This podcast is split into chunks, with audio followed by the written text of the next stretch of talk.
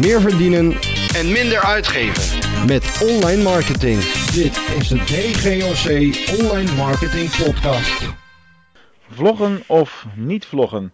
Dat is de vraag die centraal staat in de podcast van vandaag.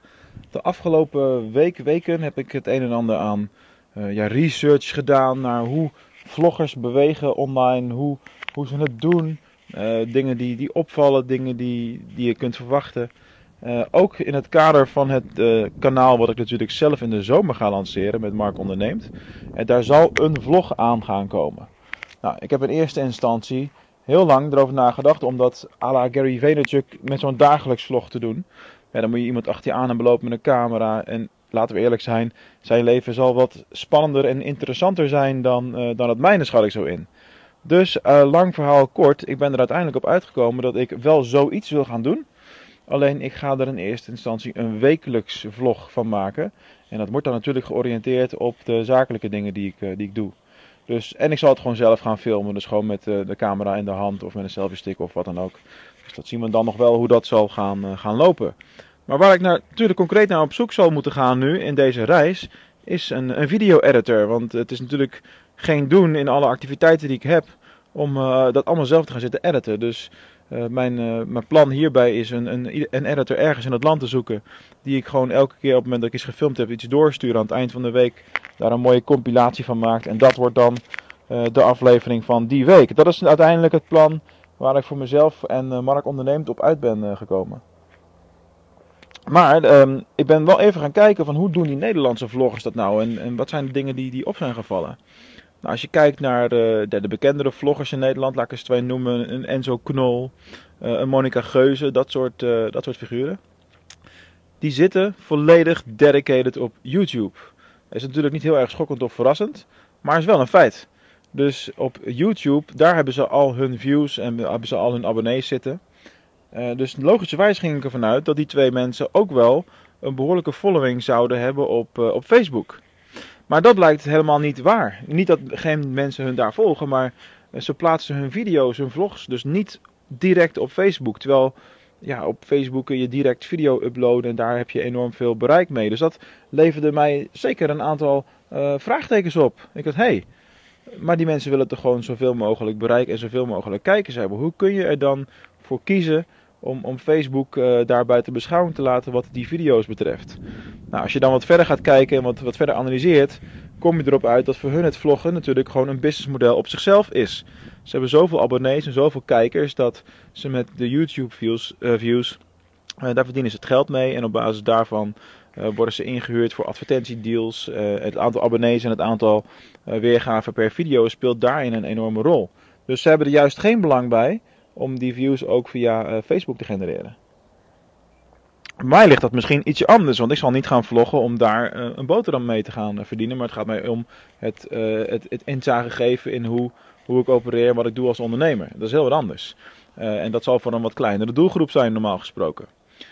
Dus voor mij zal het, in, zal wellicht zo zijn dat ik mijn video's op YouTube ga laten. En daarnaast ook op, op Facebook. Ja, maar dit, dit heeft echt meer met online marketingstrategie te maken. Dus welke keuzes maak je en waarom?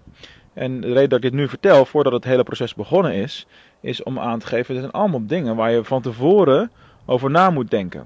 Dus bedenk van tevoren een strategie uit eh, en voer hem daarna pas uit.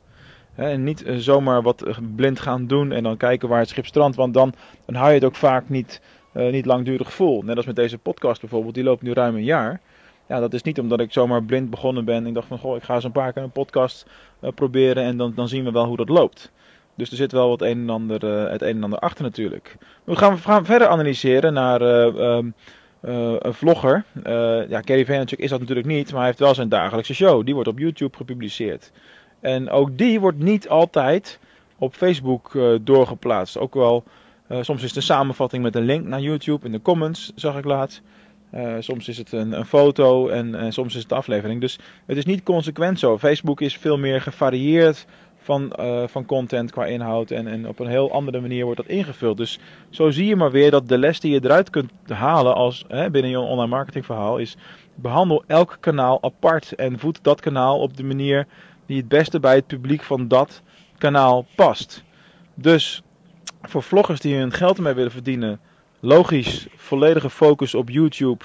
eh, en daar eh, alles en iedereen naartoe sturen. Ook al is het algoritme van Facebook bijvoorbeeld helemaal niet erop gestuurd om door te laten klikken naar, eh, naar YouTube. Ehm, en voor, voor, voor situaties zoals de mijne is het, is het algemeen hebben van veel bereik natuurlijk super eh, interessant en aantrekkelijk. Dus wellicht zal ik mijn video's ook gewoon eh, op Facebook gaan, gaan doorplaatsen en kijken wat de resultaten daarin zijn. Of maken we beperkingen of samenvattingen. Daar gaan we gewoon mee variëren, daar gaan we mee testen. Maar het zal wel feit zijn dat ergens vanaf juni, juli, als ik ermee begin, dan zal, eh, dan zal er elke week op het nu nog te maken YouTube kanaal een, eh, een vlog gaan verschijnen in, eh, in Mark Onderneemt. Dus, lang verhaal kort, to vlog or not to vlog. Hè? Dus, dus wat moet je doen? Ehm, ga alleen vloggen als je denkt dat het toegevoegde waarde heeft voor jouw business. Of als je, als je graag wil laten zien waar je mee bezig bent. Doe het vooral omdat jij dat wilt en niet omdat je daar allerlei dromen over hebt. Dat je daarmee je geld gaat verdienen. Het kan een mooie tool zijn. Net zoals dat voor mij podcasting een mooie tool is. En web webinars geven een mooie tool presentaties en boeken. Ja, ik ben gewoon iemand die van veel verschillende media houdt en het leuk vindt om daarmee eh, aan de gang te gaan. Eh, maar kies vooral ook het kanaal wat, eh, wat bij jou past. Lang verhaal kort, ehm, ik zal wel gaan vloggen. Ehm, waarschijnlijk in een wekelijks formaat. Eh, ja, mocht jij trouwens eh, dit luisteren voor juni 2017, eh, gouden tips over goede video-editors die een wekelijks klusje zouden willen hebben, zijn natuurlijk van harte welkom.